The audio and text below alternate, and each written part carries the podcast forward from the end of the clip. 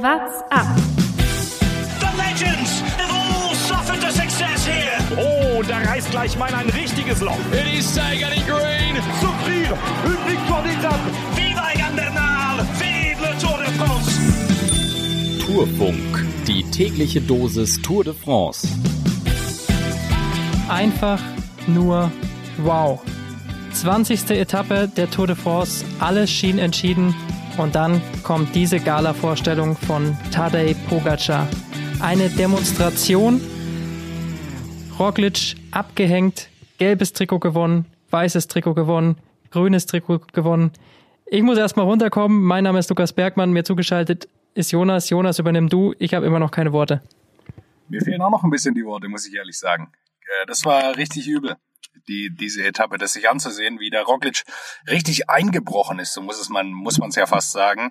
Also er wurde am Ende noch Fünfter, glaube ich, aber vollkommen egal. Der Mann ähm, hat alles verloren, was er, was er sich vorgenommen hatte und vor allem ähm, auch ein bisschen, was ich noch hinzufügen will. Gestern hat der Teamchef von Jumbo Visma gesagt, ähm, ja, äh, Roglic ist zu 90, 95 Prozent durch. Und da muss man jetzt sagen, nee, äh, das war er nicht. Es war ein bisschen eine verfrühte Aussage. Ja, also es ist, war für alle, glaube ich, irgendwie so ein bisschen durch. Und natürlich ist es eine verfrühte Aussage und ich habe es immer wieder gesagt, man muss aufpassen, das Zeitfahren liegt Pogacar, man muss aufpassen, er hat Roglic geschlagen bei den äh, slowenischen Meisterschaften, da war es nämlich ein ähnliches Zeitfahren, da hat Roglic damals keinen Radwechsel gemacht, den hat er heute eben schon gemacht, ähm, aber da war es eigentlich auch genau dasselbe von der, ähm, vom Gelände her.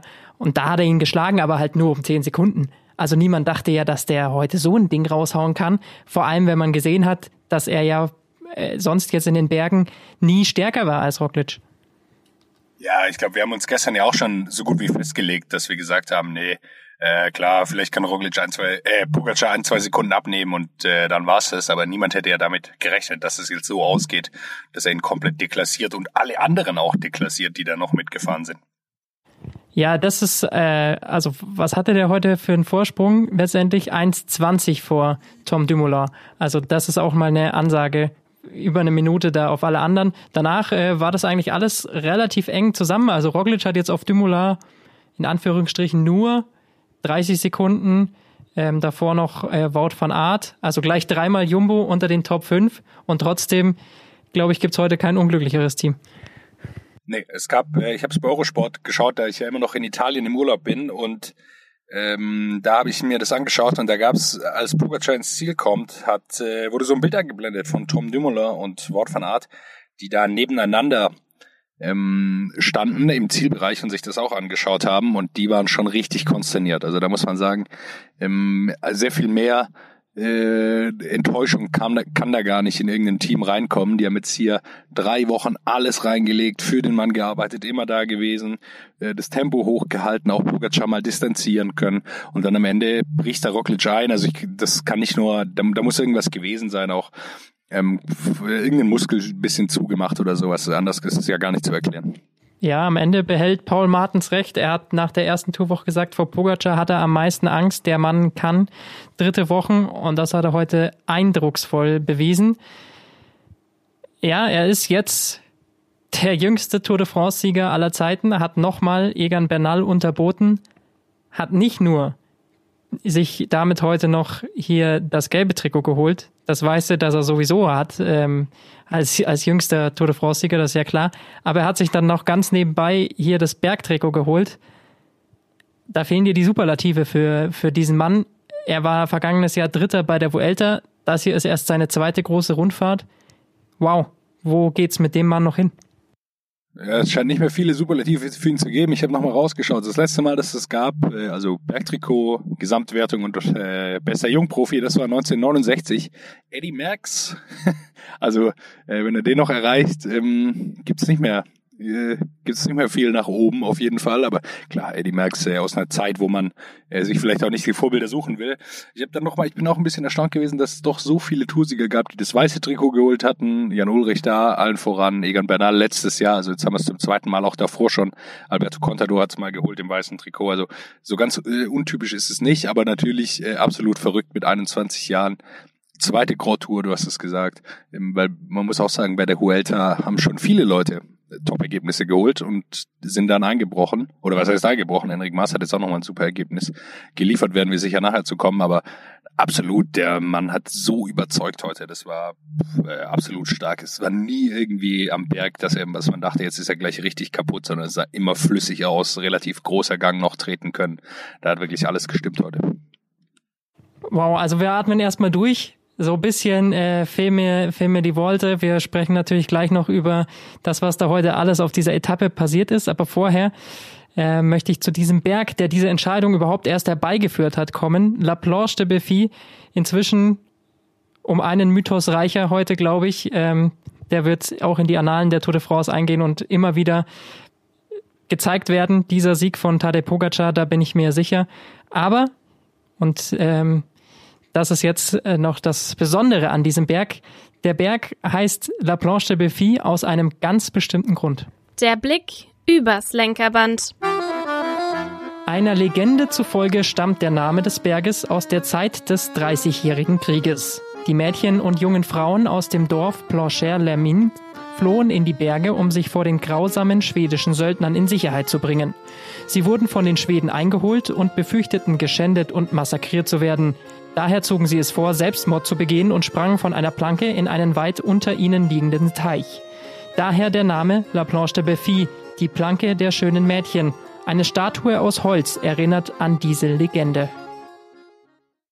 Ich hoffe, es ist äh, nur eine Legende, weil eine ziemlich schaurige Geschichte, muss ich sagen. Ja, äußerst schaurig. Normalerweise versuchen wir immer eine Überleitung zu finden zu Tour de France, aber die werden Nein, wir heute da, nicht da, finden. Da, nee, definitiv nicht. Ich glaube, wir machen einfach wieder da weiter, wo wir gerade eben aufgehört haben.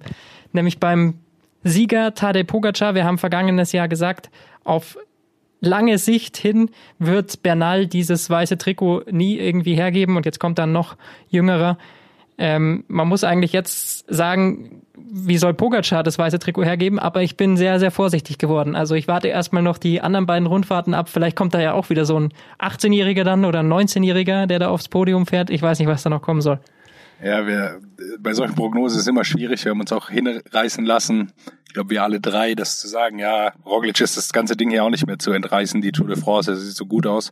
Und jetzt ist es so gekommen, also wir halten uns besser zurück und genießen das dann auch. Also es war ja wunderbar heute anzuschauen, sich diese, ähm, diese Bilder, dieser Kampf auf dem Rad, auch wenn man es natürlich nicht immer ganz nachvollziehen kann, diese Zeitabstände, die da immer virtuell kommen, ist natürlich springen viel hin und her, aber die Tendenz war da doch immer relativ schnell klar und man hat auch gesehen, dass Roglic relativ unruhig auf dem Rad saß, was ganz untypisch für ist äh, und Pogacar relativ ruhig vor allem auf der Ebene noch sitzen konnte. Ja, das äh, hat mich gewundert, weil Roglic ist natürlich bekannt dafür, auf, gerade auf der Ebene ein Top-Zeitfahrer zu sein. Vielleicht war er nervös, ich weiß es nicht. Ähm, das spielt auch oft mal eine Rolle, hatten wir schon ein paar Mal, dass Leute im Gesamtklassement, die, wo es um dann was ging, so ein bisschen nervös waren auf dem Rad, nicht die richtige Position gefunden haben. Ähm, kann natürlich eine Rolle gespielt haben, der Kopf. Ähm, das ist das ist ganz klar, auch bei so einem Zeitfahren, da kommt es nicht immer nur auf die Beine an. Aber ähm, das ist natürlich brutal. Jetzt hat Pogacar seinen Rückstand von über einer Minute umgemünzt in 59 Sekunden Vorsprung. Ich glaube, äh, viel mehr müssen wir dazu nicht sagen. Der, der Mann äh, hat eine überragende Tour gefahren. Herzlichen Glückwunsch an, an Tadej Pogacar. Auch herzlichen Glückwunsch an, an Primus Roglic. Sicher die bitterste Niederlage seiner bisherigen Karriere, aber ich bin mir sicher, er wird wieder angreifen im kommenden Jahr. Er hat das starke Team auf seiner Seite und ähm, wird da zur, zur Attacke blasen. Würde sicherlich. Ich hatte mir schon das Argument zurechtgelegt, ähm, wenn man den Zeitrückstand rausgerechnet hätte, also wenn der Abstand eine Minute geblieben wäre oder 45 Sekunden, was es dann war, den Pogacar auf der Windkante verloren hat, dann ist es äh, nochmal ein ganz anderes Spiel. Wenn man die jetzt dazu rechnet, dann sind es 1,45, 1,40 ähm, oder sogar mehr, glaube ich, dann über zwei Minuten ähm, Vorsprung und das ist natürlich nochmal beeindruckender. Also wenn er sich da vielleicht noch verbessert und ein, zwei gute Teamkollegen findet, die ihm helfen können, dann äh, wird es ihm sicherlich auch nochmal helfen. Schauen wir weiter auf dem, auf dem Podium, denn ein Mann, den möchte ich noch herausheben. Ähm, ganz einfach, weil er so viel Pech in seiner Karriere bisher hatte. Ähm, wenige dieses Jahr an ihn geglaubt haben. Ich muss persönlich zugeben, ich auch nicht. Ähm, habe das nicht gedacht, dass er das schaffen kann. Richie Port holt sich endlich sein Tourpodium und das ist äh, hoch, hoch verdient. Ist endlich mal durchgekommen. Ähm, hat es endlich mal geschafft, da keine Verletzung davon zu tragen und jetzt mit einem richtig, richtig starken Zeitfahren auch nochmal Miguel Angel Lopez komplett pulverisiert Ähm, der ist äh, ordentlich zurückgefallen. Er hatte ja davor eineinhalb Minuten Rückstand, Richie Port fast. Jetzt hat er über drei Minuten Vorsprung. Also da sieht man, wie Richie Port heute auch richtig, richtig gut gefahren ist. Ja, und wegen die, also erstmal Riesenrespekt an Richie Port. Ähm, ich war ja immer ein bisschen zurückhaltender mit die Kritik an ihm, weil er so viel gestürzt ist, aber selbst ich hätte ihm nicht zugetraut, dass er auf Platz drei da kommt. Und jetzt hat er eine richtig, richtig gute Tour gefahren. Er hatte nie irgendwie einen schwarzen Tag und auch er, er hat Zeit verloren bei der bei dieser Windkante.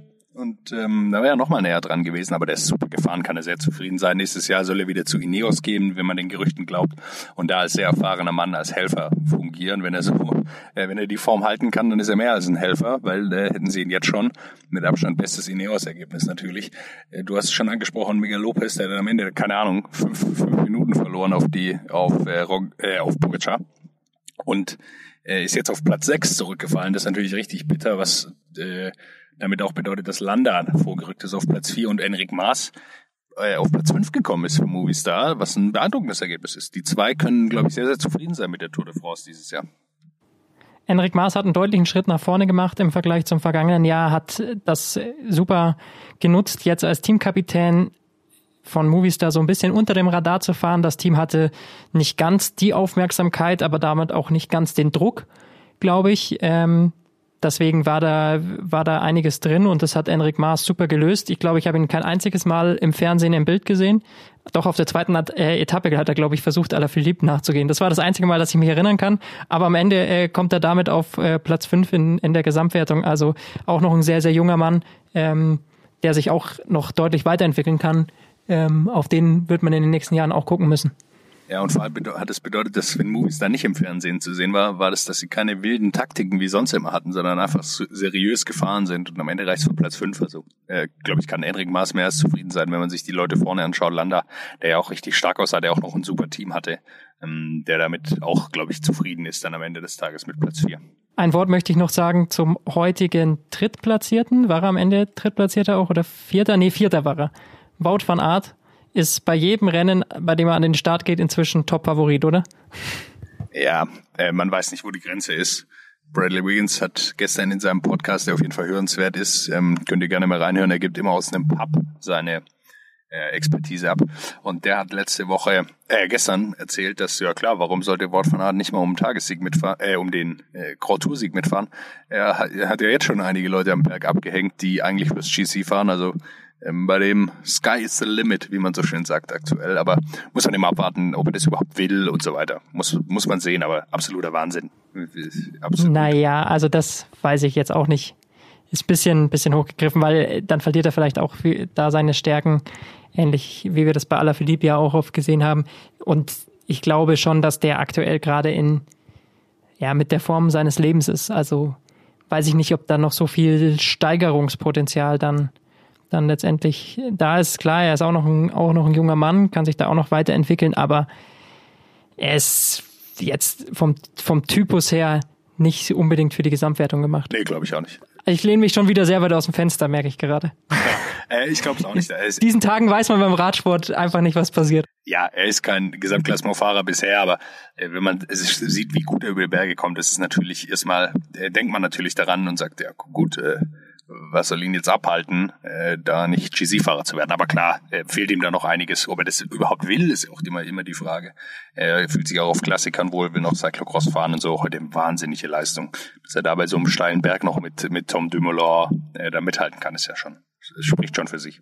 Am Ende ist Team äh, Jumbo Wismar doppelt natürlich vorne in der Gesamtwertung vertreten, heute dreifach äh, unter den Top 5. Wir haben es angesprochen, trotzdem ganz, ganz äh, bitterer Tag. Bevor wir noch auf die anderen Wertungen schauen, schauen wir erstmal noch, was heute sonst noch so auf dieser Etappe passiert ist. Ausreißer und Ausrutscher. Ganz vorne dabei für mich heute die Mechaniker. Wir haben es gesehen, nicht alle haben getauscht. Ihr Rad unten am, am Berg anfangen. Tom Dümmeler zum Beispiel ist. Aber alle relevanten. Ja, Tom Dümmeler ist durchgefahren auf seinem Zeitfahrrad. Ähm, der hat es schon öfter gemacht. Er fühlt sich so wohl in dieser Zeitfahrposition, hat so auch den Giro gewonnen. Er fährt auch immer Zeitfahrpositionen bergauf. Aber der, ganz viele, und äh, du hast recht, äh, die meisten vorne äh, haben gewechselt. Lander zum Beispiel auch nicht. Aber äh, die Mechaniker haben einen Wahnsinnsjob gemacht, fand ich. Gerade bei Pogacar war das beeindruckend. Äh, Wechsel irgendwie drei Sekunden nur gedauert.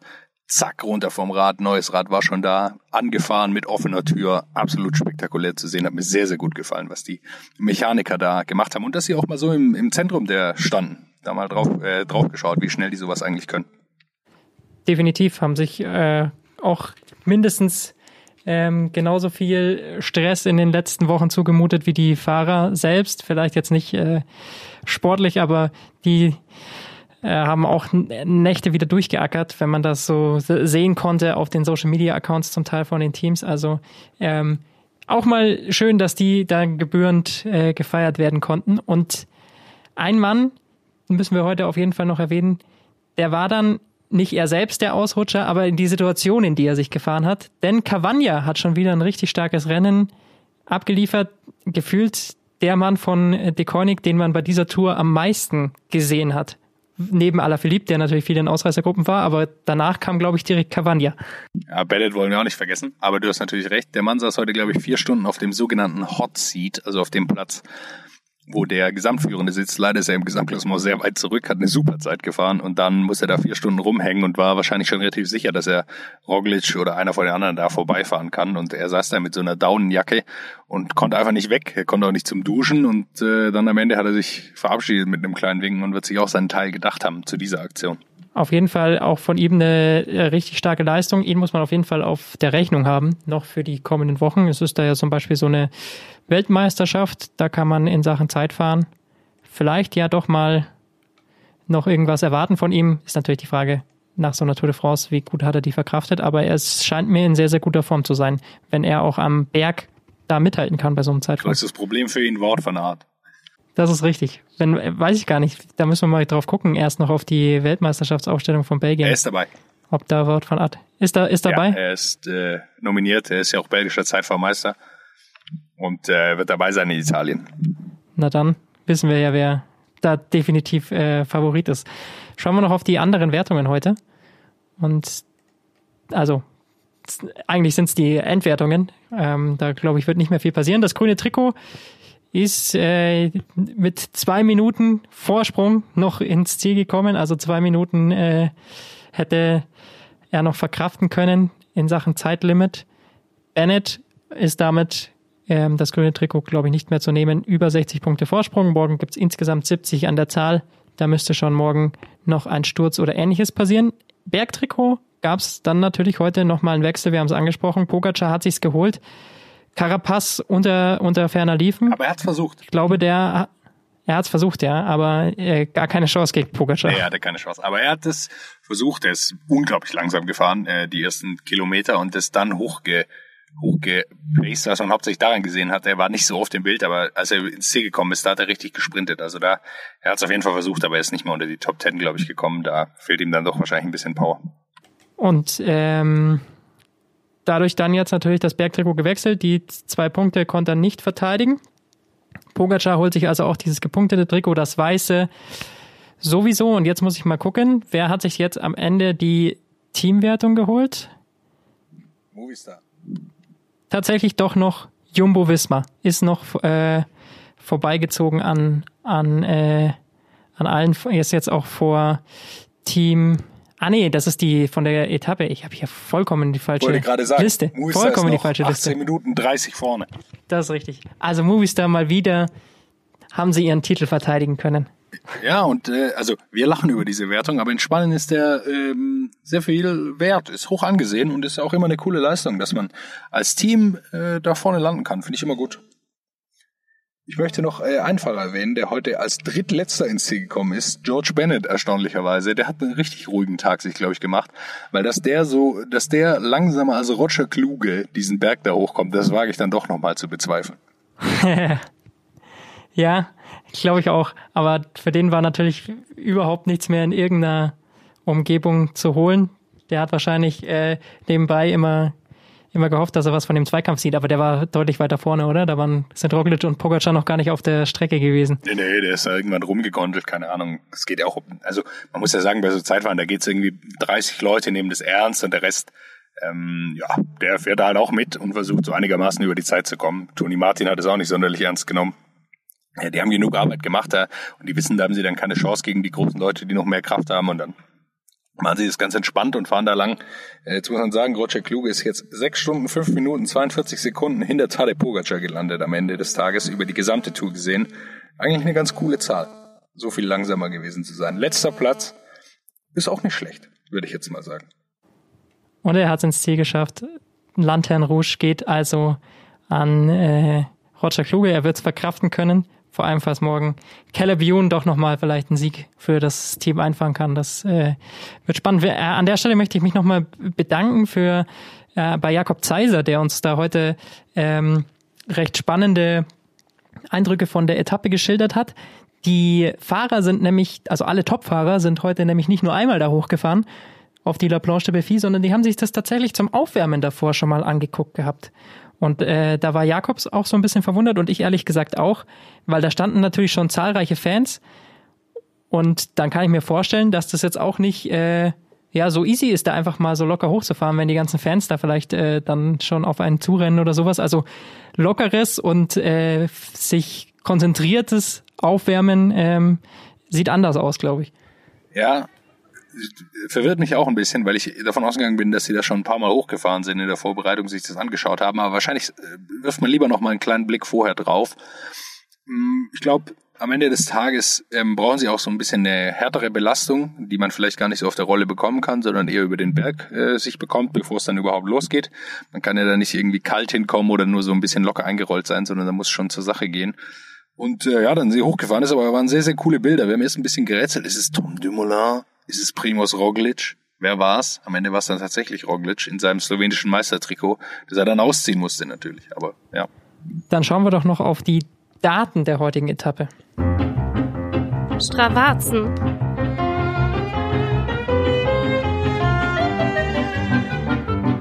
An der La Planche de Belfi.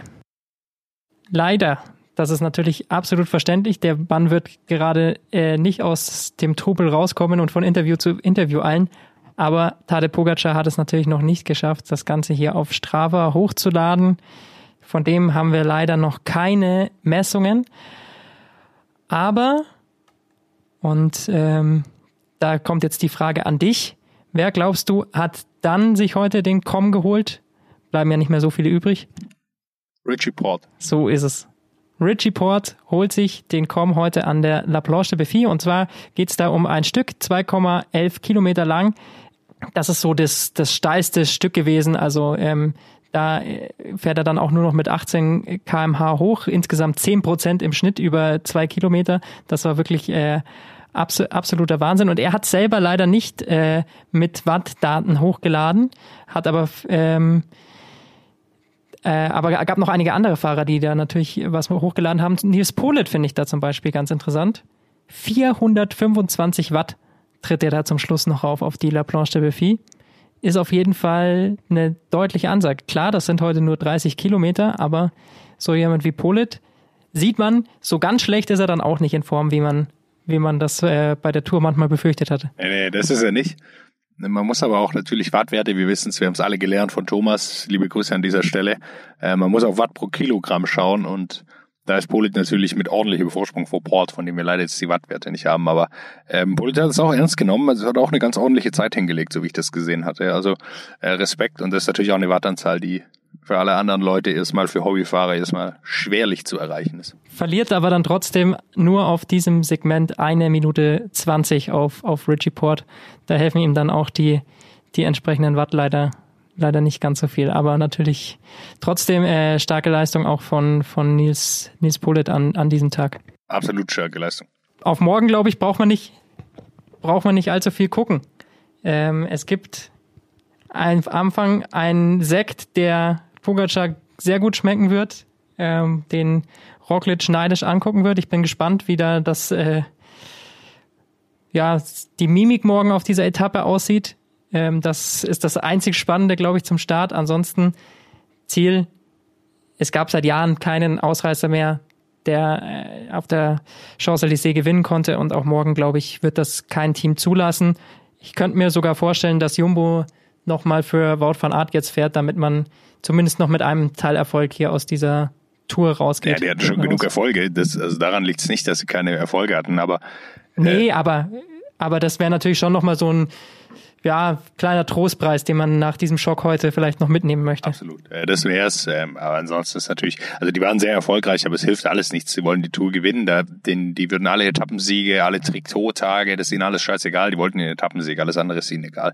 Absolut richtig. Ich will nur noch kurz auf eins hinweisen. Und zwar hinten im äh, Platz neun ist jetzt äh, äh, Caruso, äh, nee, auf Platz 10 ist er gelandet. Das finde ich eine beeindruckende Leistung. Den Mann hat auch überhaupt niemand auf dem Schirm. Von Bahrain McLaren hat es dann noch irgendwie in die Top 10 geschafft. Und Uran hat noch einen Platz gegen Tom Dumoulin verloren. Äh, für Education First, die ich ja noch sehr hoch eingeschätzt hatte. Äh, auch im Grunde eine gebrauchte Tour, muss man dann am Ende sagen. Definitiv. Uran relativ hinten, ein Etappensieg ähm, hatte ich dann schon zu hoch eingeschätzt. Aber ich glaube, das waren auch noch mal ein paar Veränderungen, die klar in den Top 10 hinten interessiert dann erstmal niemand so wirklich, aber gerade Leute wie Dumoulin, der da noch mal einen Platz gut machen konnte und Caruso, der dann noch in die Top 10 springen konnte, für die ist es natürlich ein Riesenerfolg und für die Teams auch cool, dass sie da noch, noch mal Fahrer irgendwie platzieren konnten.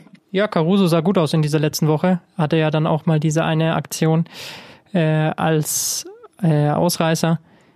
Und da sah er auch richtig gut aus. Also der hatte noch ein bisschen Bums in den Beinen und das hat er heute dann nochmal noch mal gezeigt.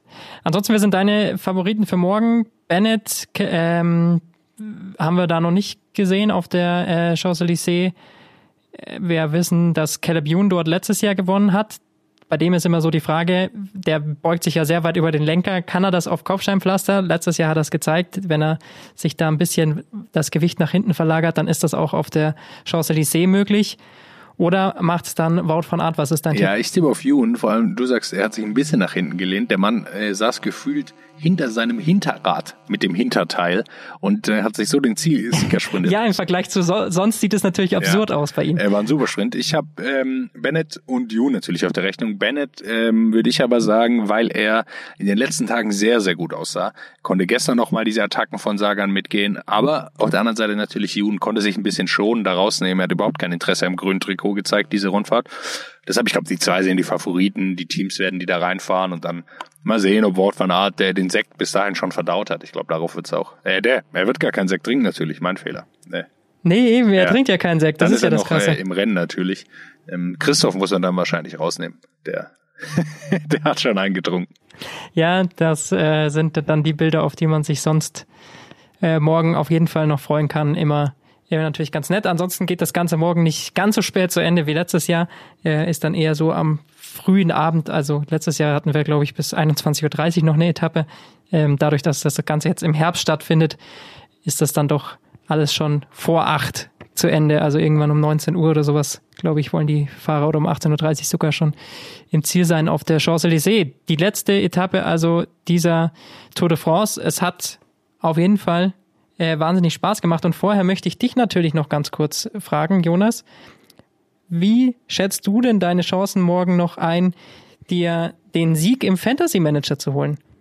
Du bist nach heute 355 Punkte hinten, warst schon mal bis auf 200 dran. Das ist natürlich schon eine Ansage. Über 300 Punkte auf Extre äh, Extreme Benoit Cosnefroy Fan. Jonas, da muss morgen aber nochmal die volle Attacke kommen. Ja, und die wird leider nicht kommen. Äh, muss man klar sagen. Ich glaube, der Sieg ist auch da äh, in, in trockenen Tüchern. Der Mann hat einfach. Ah, das ist wie bei, bei den Fahrern auch. Man greift ja. auf der letzten Tappe nicht mehr den Gesamtführenden an. Ja, richtig. Äh, Gentleman's Agreement. Nein, äh, der Mann hat es natürlich verdient. Äh, ich bin sehr zufrieden eigentlich mit Platz zwei, muss ich sagen. Von unserer bisschen größeren WhatsApp-Crew, also wir haben noch ein paar Leute, die so im Hintergrund äh, immer mit uns äh, arbeiten oder uns paar Tipps geben, wenn sie was sehen. Äh, bei dem bin ich Erster geworden. Das ist eigentlich für mich sehr zufriedenstellend und äh, natürlich als Gastgeber von so einer Liga kann man auch nicht am Ende gewinnen. Das muss man auch klar sagen. Das also die Ausreden und äh, ja, das Drumrumgerede von Jonas Bayer zu dieser Fantasy-Niederlage. Absolut richtig. Man äh, muss nur gute Ausreden haben. Nein, natürlich Spaß. Äh, ähm, extrem Cosnefroy Benoit-Fan äh, hat es absolut verdient. Äh, sehr viel mehr Punkte als ich. Heute auch nochmal richtig gelegen. Ich glaube, er hat Port in seiner Ausstellung gehabt und nicht Lopez. Das war natürlich dann ein Killer für mich am Ende hinten raus, dass der Kolumbianer da so eingebrochen ist. Na gut, Jonas, dann wünsche ich dir noch äh, einen schönen Urlaub. Genieß noch äh, die letzte Etappe unter Sonne in Italien und äh, wir sehen uns dann nächste Woche wieder. Ansonsten, wie gewohnt, natürlich morgen wieder der Tourfunk zur letzten Etappe Champs-Élysées Tour de France 2020 geht zu Ende. What's up? Der Radsport-Podcast.